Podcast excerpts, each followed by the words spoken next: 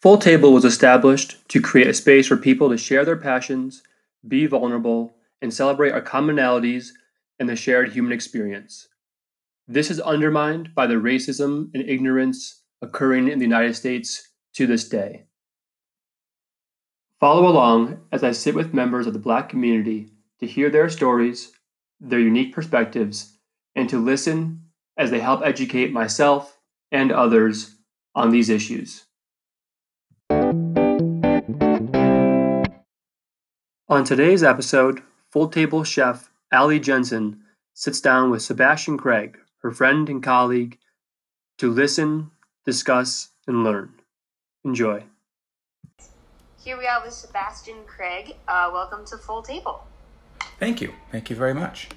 Yeah. So, um, Sebastian, if you wouldn't mind just going into detail, just giving us a quick introduction, uh, that would be great. Uh, yes. So, uh, my name is Sebastian Craig. Uh, I'm a restaurant professional. I, I won't go into the whole resume, but Ali and I know each other from a, a, restaurant called The Progress in San Francisco. It's a wonderful place with a great chef, a great team of individuals working. Uh, I met you first briefly when I was uh, working at the Riddler, which is a mm-hmm. champagne bar, and um, uh, just from the very beginning, you've just always been a, a burst of light and energy and you've always been the kind of person that uh, people in our in industry want to work with because you make it so easy to work alongside you. So I, I hope that works as an introduction. That's excellent. Thank you. I have to say the same about you too. Well, thank sure. you. Um, so I haven't been in San Francisco in about a month, um, but I was wondering if you wouldn't mind sharing a little bit about uh, the atmosphere and the climate in San Francisco and you know, specifically, I know you live in the Tenderloin. Um, how has life been over the course of the last couple of months with COVID 19, as well as with all of the uprisings and uh, the chaos going on around the country? Yeah. I think what's clear about the pandemic is that it, it uh, underscores all of the already existing problems uh, in, in, the, in the world, really, but more specifically uh, in this city and in this country. So, with the pandemic, um, you know, the personal issues are uh, that of isolation. Um, in a city where I think that's already an issue, uh, that becomes uh, compounded. Um, there are clear uh, issues of demographic, uh, poverty issues, racial issues, and you see that. So the the streets, in my mind, look a lot like many um, uh, films about the collapse yeah. of the future. You know, like the yeah. day after the bomb hits or something of that nature. And so you walk down the street, a lot of homeless people out, a lot of mentally ill people out. Um, it varies from neighborhood to neighborhood. So if you're, you know, I I live um, right around where Polk Gulch is. So at, at, the bottom of that gulch, or I guess the mid part of that gulch, a lot of homelessness. As you walk towards Russian Hill, it gets better. It looks more normal, and there are more services and shops, but people are wearing their masks, and there's a lot of hesitation about how close you can be, and yeah. you know whether you, you know you're wearing your mask or not. Because up until maybe just about two weeks ago, you didn't have to wear your mask if you left your house. You needed to wear it if you were standing within six feet of someone or if you were going into a store. Now the uh, the request, I suppose, or the suggestion is that you wear it whenever you leave your house because you're going you're going to come into contact with someone, so you want to have it on when you're ready. It you know there's no real enforcement behind it. All the enforcement is, is sort of social. Yeah. Um, so it's yeah yeah, I mean, San Francisco looks it's it's just it's terrible to be in. It just feels heavy and sad, and it, the sadness isn't around what I can or can't do. It's you see all the the issues of homelessness and and mental illness, and you realize that these people are, you know, they're not on the unemployment rolls. They they have no solution to what's going yeah. on, um, and it's just it's it's grotesque. It's a grotesque way for them to live and for all of us to live together. So yeah, absolutely. That's my summation. Well, I think it's really well put, and it's it's such a wild time we live in. Um, What's it like where you are? Uh, here in Colorado, it's been it's been really nice. We honestly, it's been kind of weird because we've been living in this bubble um, on the top of the mountain in my friend's house, and it's been um, honestly like I hate to say it, but pretty enjoyable to be in this little bubble because we have all the the comforts we need, and it's been um, quite the juxtaposition between my life currently and what my life will be in a week when I head back to San Francisco. So it's been, um, you know, people are a little hesitant to interact when you go to the store. You everyone's wearing a mask and everyone's like kind of afraid to even look at you in some ways, and hmm. Um, that's always a really weird feeling.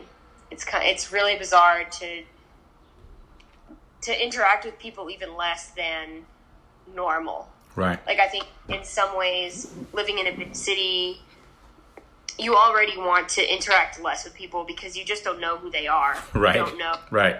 What they have to offer, if it's something negative, especially in the high, I guess like high risk, I guess is how you would say, or just like the more impoverished areas, it gets a little dicey. You know, you know, there's a lot of, like you said, a lot of um, mental instability and it gets scary. So you you want to be protecting yourself, and then all of a sudden there's this invisible terrorist that's coming around, and um, that can be really scary and yeah. really challenging. Yeah, yeah, it's it's true. Well, I'm I'm glad that uh, you have so far been spared. Um, yeah. the the heaviness that you are about to come home to. Um, it, that's a good thing. I mean, I think you know one of the strange gifts of this time is that because we're not all at work, there is an opportunity to think about our lives differently and to think about what the next version of normal should be.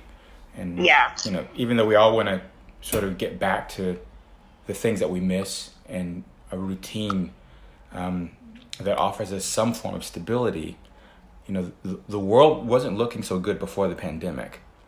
Yes. Uh, and th- this might be a chance where we can make it at, at least uh, significantly better when we do return to uh, a normal and maybe deal with some of these other problems. Mm. Yeah, I'd like to kind of uh, go into more detail. I like the way you said that the pandemic has given us an opportunity to kind of readjust, and I think in, and I think that's why um, the the recent violence and the death of multiple people over the course of the last two or three weeks, or four weeks even, has really uh, amp- been amplified because of the fact that we don't have a lot of uh, work and that a lot of people have a lot of free time. And uh, I don't know, maybe you could talk a little bit more about that and how you think that um, the world is changing because of that. Yeah, it's it's hard to know. Um, obviously, uh, the the Black Lives Matter movement has been able to use this moment where people have more time to look at the same thing and to really uh, force people to think about systemic racism. Mm-hmm. That is a very difficult thing to do because, um, to be honest, most of us don't even really understand what that is. Um, yeah. Especially if you're someone who maybe, you know, is really looking at this seriously for the first time, right? I mean, I, have been saying to some of the people that I talk with, you know, we, we are all born into this life, which is a, a series of systems, you know, and, and the systems are as simple and complex as you know the sewage system the electricity system like you're born just flipping the switch or you know how how the internet works. Like none of us really or few of us really know how those things work but we take them for granted. We're born into them. Our consciousness is a part of those existing systems and we move forward. Unless we mm-hmm. become historians or study history only then do we really begin to understand what we're actually living in how it came to be yeah well racism is uh, one of those systems. It is a fundamental system. It, it's fundamental to the existence of the United States of America. Yeah. And you know, it it it has been I, I hesitate to say designed, but certainly innovated. Which um, you know, it it was put in place for economic reasons and we've spent as a country, we spent years honing it. Um, and it works on many different levels, but it's also invisible. You know, I mean, right. the, the subjects of racism are visible, but the way that it acts isn't necessarily visible. Just like I said, going from this neighborhood to Russian Hill, which is a eight minute walk, mm-hmm. it's as if there are barriers, like you know, it, it, because you see fewer and fewer homeless people as you move into a more affluent neighborhood, but there isn't a sign. Yeah. you know? There isn't a sign that says, "Hey, homeless people, get out of here." But the homeless people know, you know, I'm really, I can't really. The police are gonna get me over here more than they're gonna get me over here. So let me just hang in this place, and that is also, you know, a, an element of those systems. But again, until it's forced upon you, you simply live within it. You don't examine it. Like if you're a fish, you're probably not thinking about water. That's just where you are. That's how you're living. No one's going, hey, fish, have you ever thought about what this water is made of and how it got here? I mean, that's not probably, I, I mean, I'm not a fish, so I can't say for sure, but I imagine that's not what they do. Right. And so that's, you know, that's what's difficult. I, I think, I mean, not to hog up all of the, the conversation, but oh. a, a thing that keeps coming back to me is something a good friend of mine said last week. We were on the phone and we were talking about the various current events. And, you know, he was very angry. Um, and he was saying, I don't understand how people are just now looking at this. And I was listening to it and I was like, well, you know, I understand how the structure of things kind of, you know, it's meant to keep people separated and in their place. And he said, yeah, but, you know, there's been like a hundred years of blues music, writing, movies, journals. It's you know, there's a lot of media content, both intellectual and popular, that talks about these structures that allow people to be non-people. Mm. You know, which is that's that's what racism is. I mean, people, you know, people say Black Lives Matters, but the, the funny thing about it is actually it doesn't that's the point. That's the whole point of racism. That my life and I mean, I don't think of myself as a black person. I, I haven't thought that way in many years because I it's not a real thing. Blackness is not an identity as far as I'm concerned. It's a mm-hmm. designation. It's and it is meant to be a uh-huh. non-human designation, right? So if I right. want to think of myself as human, I cannot think of myself as black because that's not what it means, right? But but how he his thing was like, how could you not know this is going on all this time when it's so widely and thoroughly historically documented?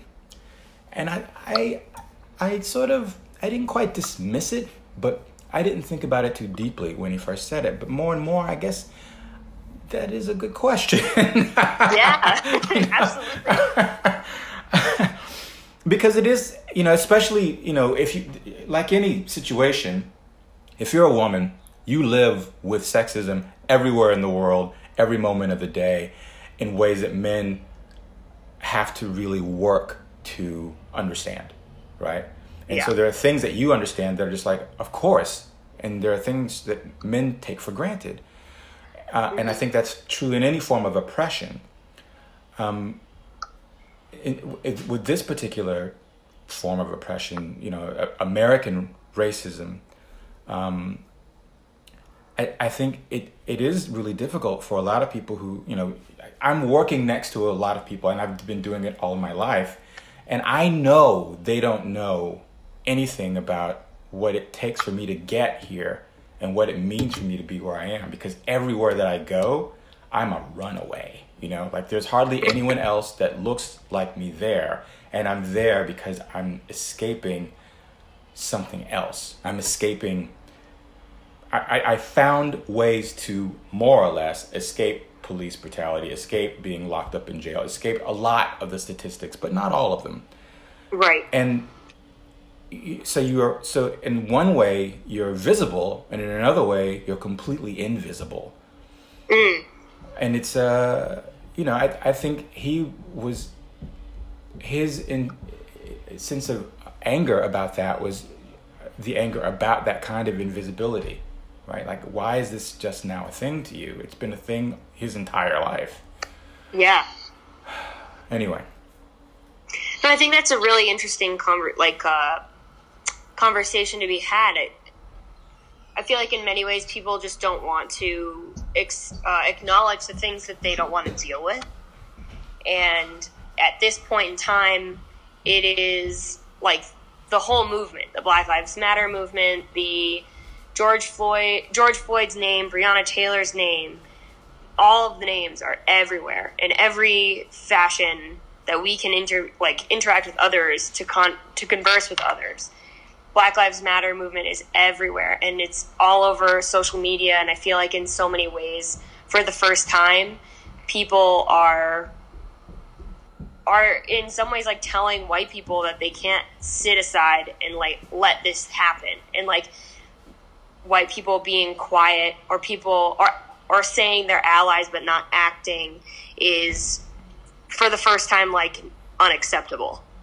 Mm-hmm. And i think that it's an interesting point of view uh, or i guess the frustration is real. It is real. Because for for you and so many other people this is a real uh, an everyday all encompassing concept. And at this point in time you know white people and people who aren't black are are realizing like that this um, uh, what's the word?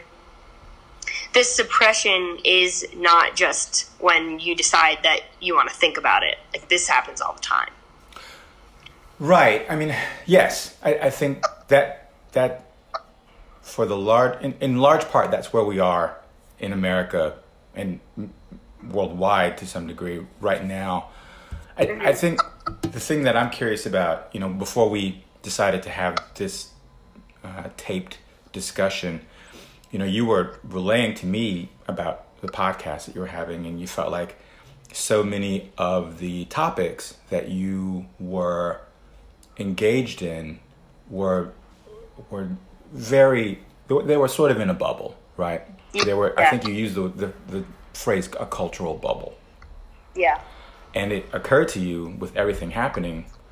Wow, I I am not connected to people in this way. Like this has never been a concern of mine. Not out of uh, uh, animosity or or because you're an uncaring person. It just hasn't been a part of your life um, Yeah. in a tangible way, and I that's interesting to me. Like I'm curious, like how can you describe? And I'm not saying this in an accusatory way, like how dare you? Yeah. Yeah. But but like, what do you? How has your life been so that none of this ever really entered into it? Like, can you help me understand that? Sure. Um, I think it stems from where I grew up. So I grew up in um, a Republican household in a primarily white suburban city in Massachusetts. Um, the major or the largest communities, uh, or the largest like um, non-white communities were uh, Cambodian, Guatemalan, and I think, uh, and and that's like pretty much it. And then, you know, you gotta you have a couple of Mexican kids, you got a couple of black black kids, maybe a Japanese kid, but like for the most part, it was white.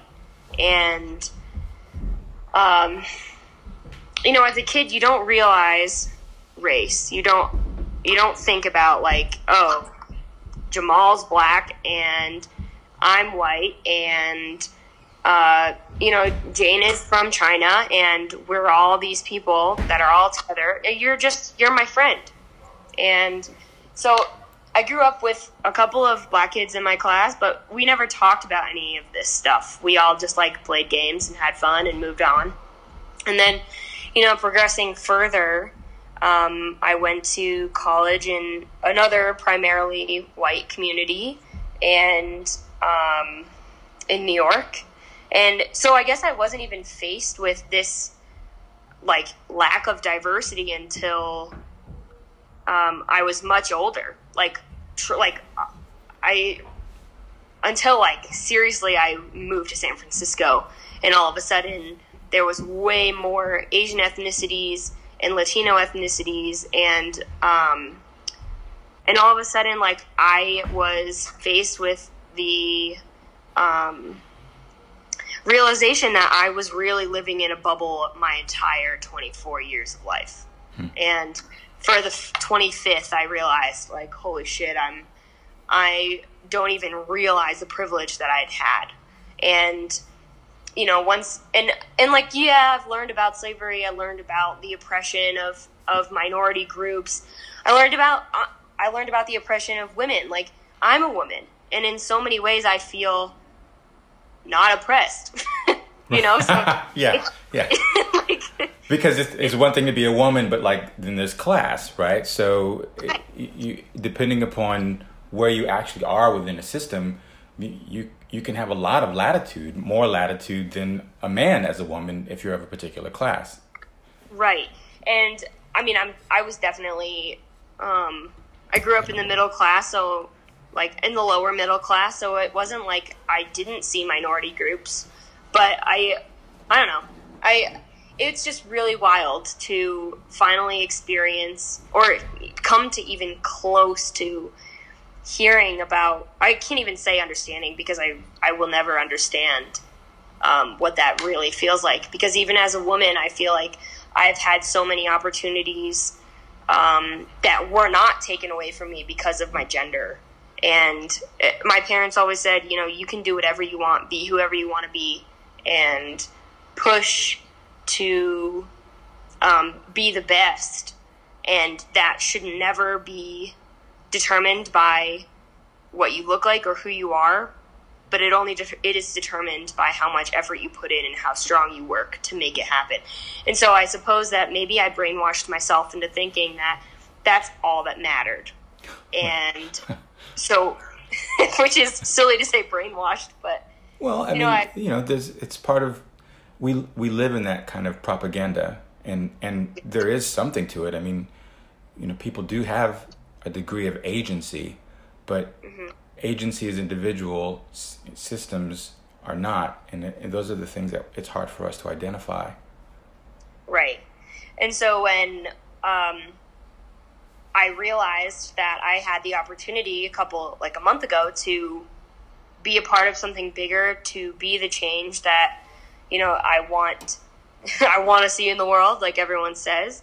But I, I genuinely never, it never occurred to me that like, you're black, I'm white, he's Asian, she's Hispanic. Like, I've always just seen people as people, and it's been really hard. And like, I'm such a, a emotionally driven person that I like actually was just so destroyed by what I was learning. Hmm. And really felt like, holy shit, I can't believe how blind I've been. And so it's been really important to me that I educate myself and that I I get involved in that my community uh, or that the community, the group, the collective of humans that I interact with and that are surrounding me know that I'm an ally and that I'm there for you and that I will not stand for this oppression and I will not stand for um, you know the idea that like we're different because we're not different. You and I are just people trying to like live our lives. Um, yeah, so uh, then you know going over the full table uh, docket for the next couple of months and then seeing what we've previously done it hadn't even occurred to me that everyone in our community was white. Mm-hmm. That like we didn't even have in some instances we didn't even have a white woman. like they were all white men. Right.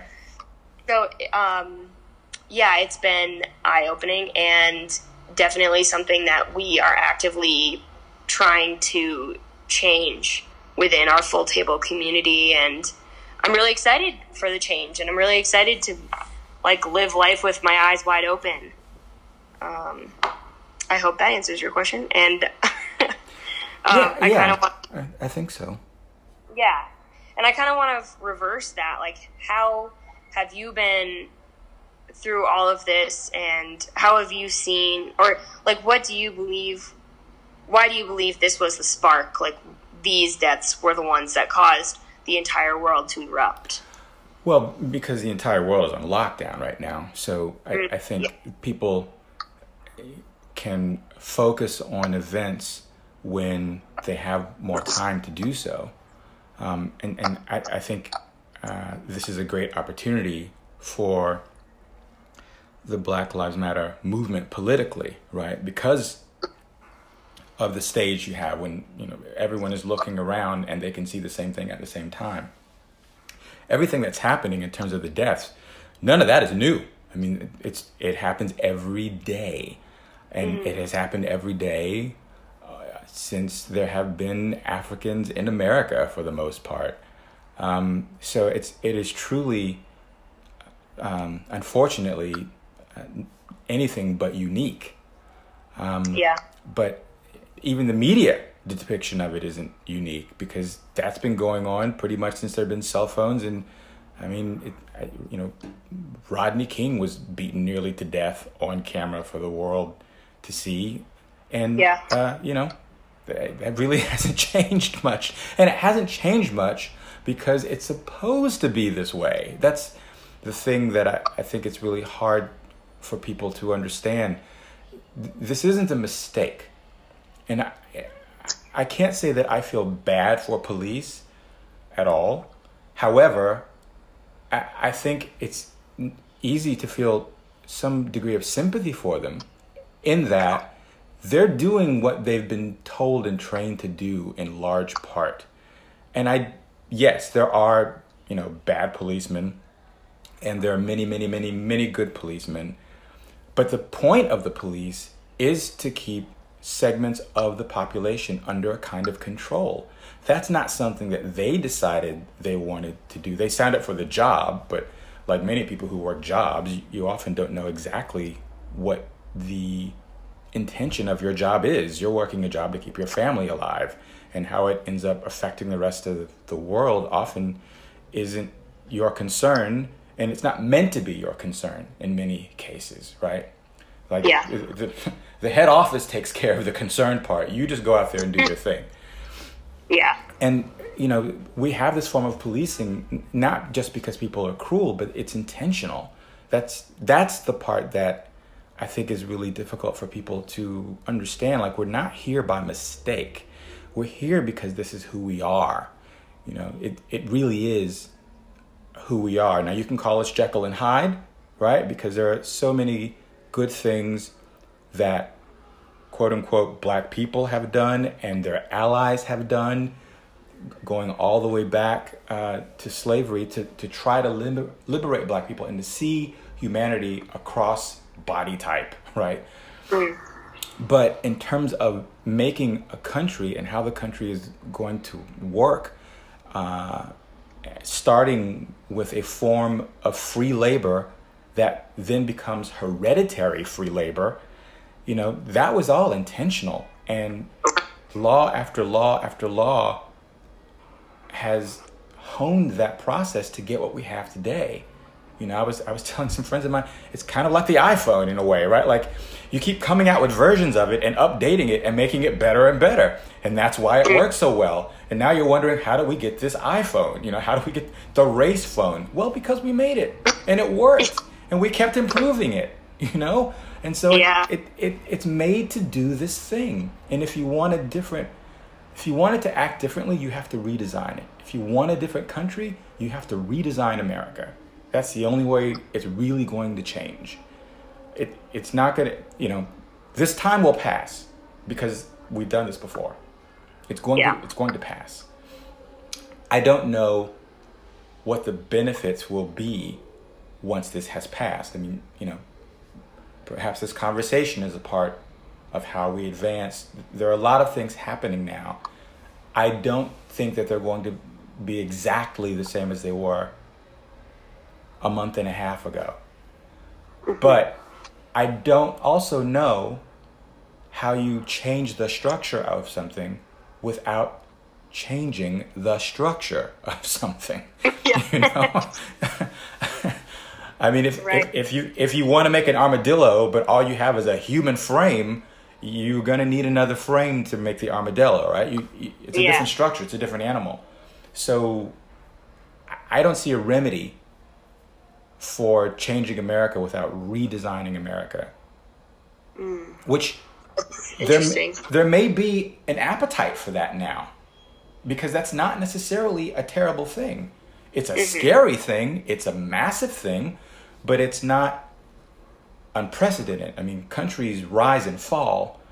You know, there we, there are many countries around the world that you can point to that are only a couple of decades old, right? Hmm. Um, and we're fairly new for a country. I mean, France has had multiple constitutions since its revolution. We've only had one. Right. So I, I- I don't know how this is going to end. I don't know that anyone does, frankly. But I, if you if you, in terms of problem solving, I think the education that's going on right now is wonderful. The awareness is wonderful. But if you if all of us want to live in a non-racist world, then we really have to acknowledge what it is and and and uh, formally, structurally do away with the notion of race and then and everything that underlies that. All of the the the laws, the notions, the personal prejudices that have to deal with that. Otherwise, we're we're going to be the same. Right. Well, it's heavy. It, yeah, I mean, it's not me though. It's it's what we live No. in, right? I mean, it's this is this Right. is the thing in which we live, right? This is all of our reality. We're tied to each other, playing these roles that we're born into that none of us signed up for. I did not sign up to be a black person. Okay, I didn't. I didn't sign up for that, and I don't mean by saying that that I am dismissing the wonderful tradition of fighting oppression that black people in this country have made real. That's not what I'm saying. But no one born signs up to be thought of as a non-human. And I'm Yeah. I'm confident that you and your parents didn't sign up to be complicit in my non-humanity. I feel pretty confident about that. But that's Yeah. where we are. That's what that's what we live in. So if we want different roles and or to abandon those roles, we have to look at the underpinnings of them. Yeah. Yeah, absolutely. Yeah, it's so wild. So It is. then, you know, in this way, like, what do you think are the beginning stages? Like, how do we take a step forward from this, like, really doom and gloom reality? And how do we remove the non from non human? Like, how do we remove the race from this situation? And I know it's a humongous question to ask, Yeah. but I I idea? I don't know. Yeah. I mean, look, I mean, I think I was joking with a my girlfriend the other day. I was saying, you know, a quick way out of this would just be to make everybody white. you know, Yeah. like from now on, everybody in the country is white. It doesn't matter what you look like. That's your designation, and so all of the laws fit on that. There, there is no more. It, it, there's only one race, and everyone is a part of that race. Mm-hmm. I mean, it's absurd, but but race is absurd. So, Yeah. I mean, it, how realistic a solution is that? I don't know. I don't know if it's any more or less realistic than the one we live in. I mean, we live in a kind of science fiction, right? Right. But but you know, I it it's a it's a big question. I don't know that it has a single answer, it, but I think we do have to look at the fundamentals, and the fundamentals are are in the law, and then our our notions about how we categorize human beings um, and, and, and what the utility of that has been and what it still is. And you know, that's that's a scary thing if we haven't engaged in that before and until now, we haven't begun to demonstrate the capacity to deal with it on that level, right? Yeah. So, you know, there are many scholars out there who have who are more articulate than I am and who have uh, grappled with these questions, and some of them, you know, collectively, maybe they have a bigger piece of the answer. I I really don't know. It just mm. again, it just it seems to me that you know if you want something to set things on while you have dinner, that means you need a table. So you got to go get a table. That's the answer. If if you, mm. if you want to do away with racism, then you need to look at where it started and understand that it's structural and start to deconstruct that. And I don't think you can deconstruct that without deconstructing the United States of America. I just don't think that's possible. Yeah, that's really a really interesting um, conundrum. We were my roommates and I were talking earlier about how all of the um, or about how all of the Confederate flags and all of the Confederate uh, statues have been um, begun to be torn down, and you know how do we where do we draw the line between who these people are, not just the Confederacy Confederate, you know, statues, but who the people who created the country are, and you know how, um, like, where do we draw the line between tearing down their statues and calling them an American hero and a patriot? Because you know Thomas Jefferson wrote a huge amount of the um, Constitution, I believe, and he uh, he owned slaves and like he did a bunch of crazy shit. And then you have like uh, you know, so many of our founding fathers, like you said, our country is based off of, or is largely um, created thanks to slavery and racism. And uh, yeah, I don't know. It was an interesting topic to talk about. It was like, do we, you know, what what do we do with that? And I think that's it lends itself well to the reconstruction of the U.S. and that idea. Yeah, I mean, I I don't know that if we reconstructed the United States of America around principles that were humane for everyone, you know, you could start with some general things. Everyone believes in fairness. Mm. I think that you know, there's always cheaters. There's, there's always yeah. people who are trying to game the system to get more of an advantage. That happens.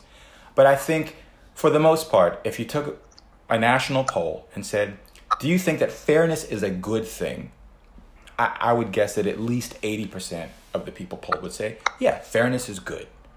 Which is mm. different from equality, right? Yes. I, I, I don't know that everyone feels the same way about equality, but that's worth discussing. You know, what, what do you mean by equality, first of all, etc.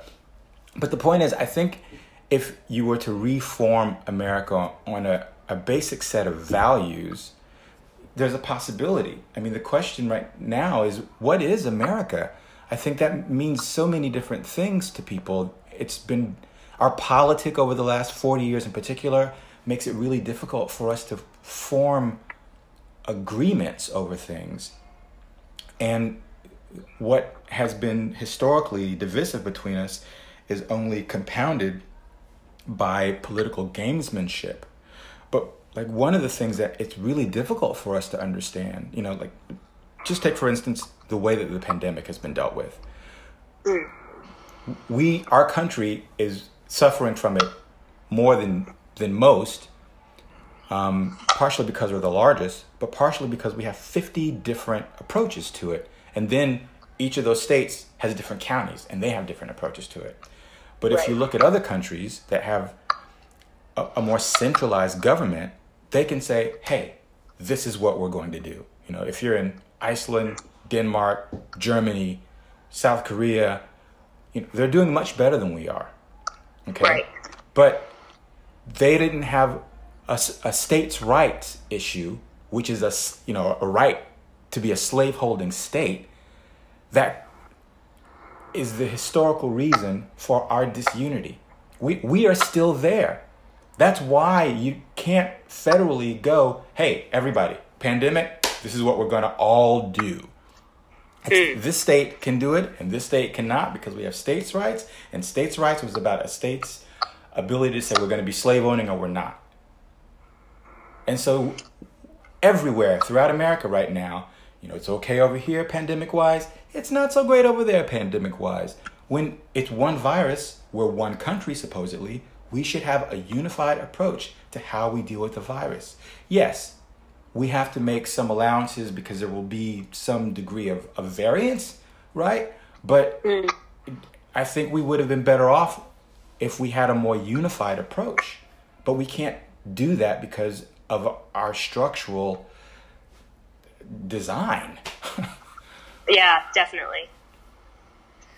And I gotta say, it's definitely not helping that the the presidential seat isn't very unified oh, either. Oh, Jesus, yeah. I mean, that's that's a whole other relevant conversation. But I mean, I think e- even why he's in office is related to that. I mean, it's a larger or, or different conversation, but you know, I I don't know. I, I, you and I work in the restaurant business, and for our businesses to work, we all kind of have to be on the same page, right?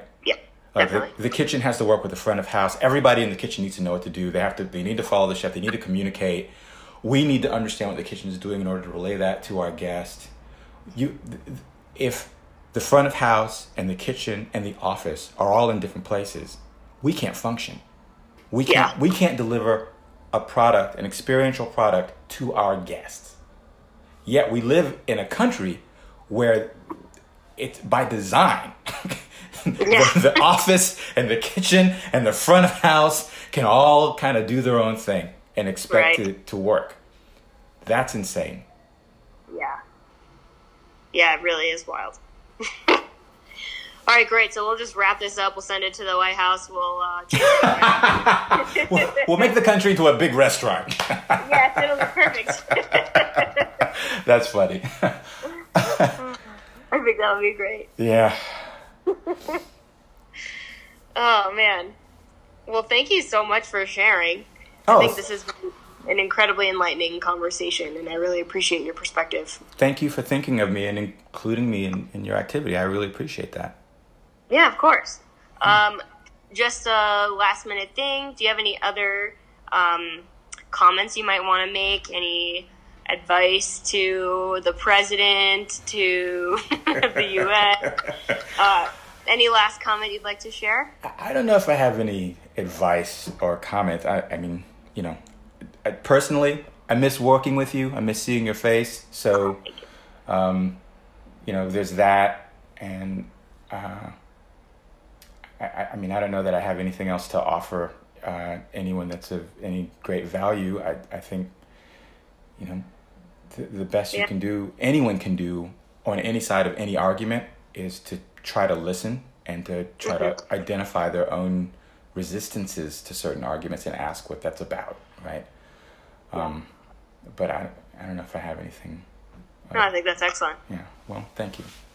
Thank you, Sebastian. Oh, it's my been pleasure. Lovely having you, and like always, these conversations are are uh, held close to my heart. I really appreciate your opinion. well, I'm, thank you. Very much.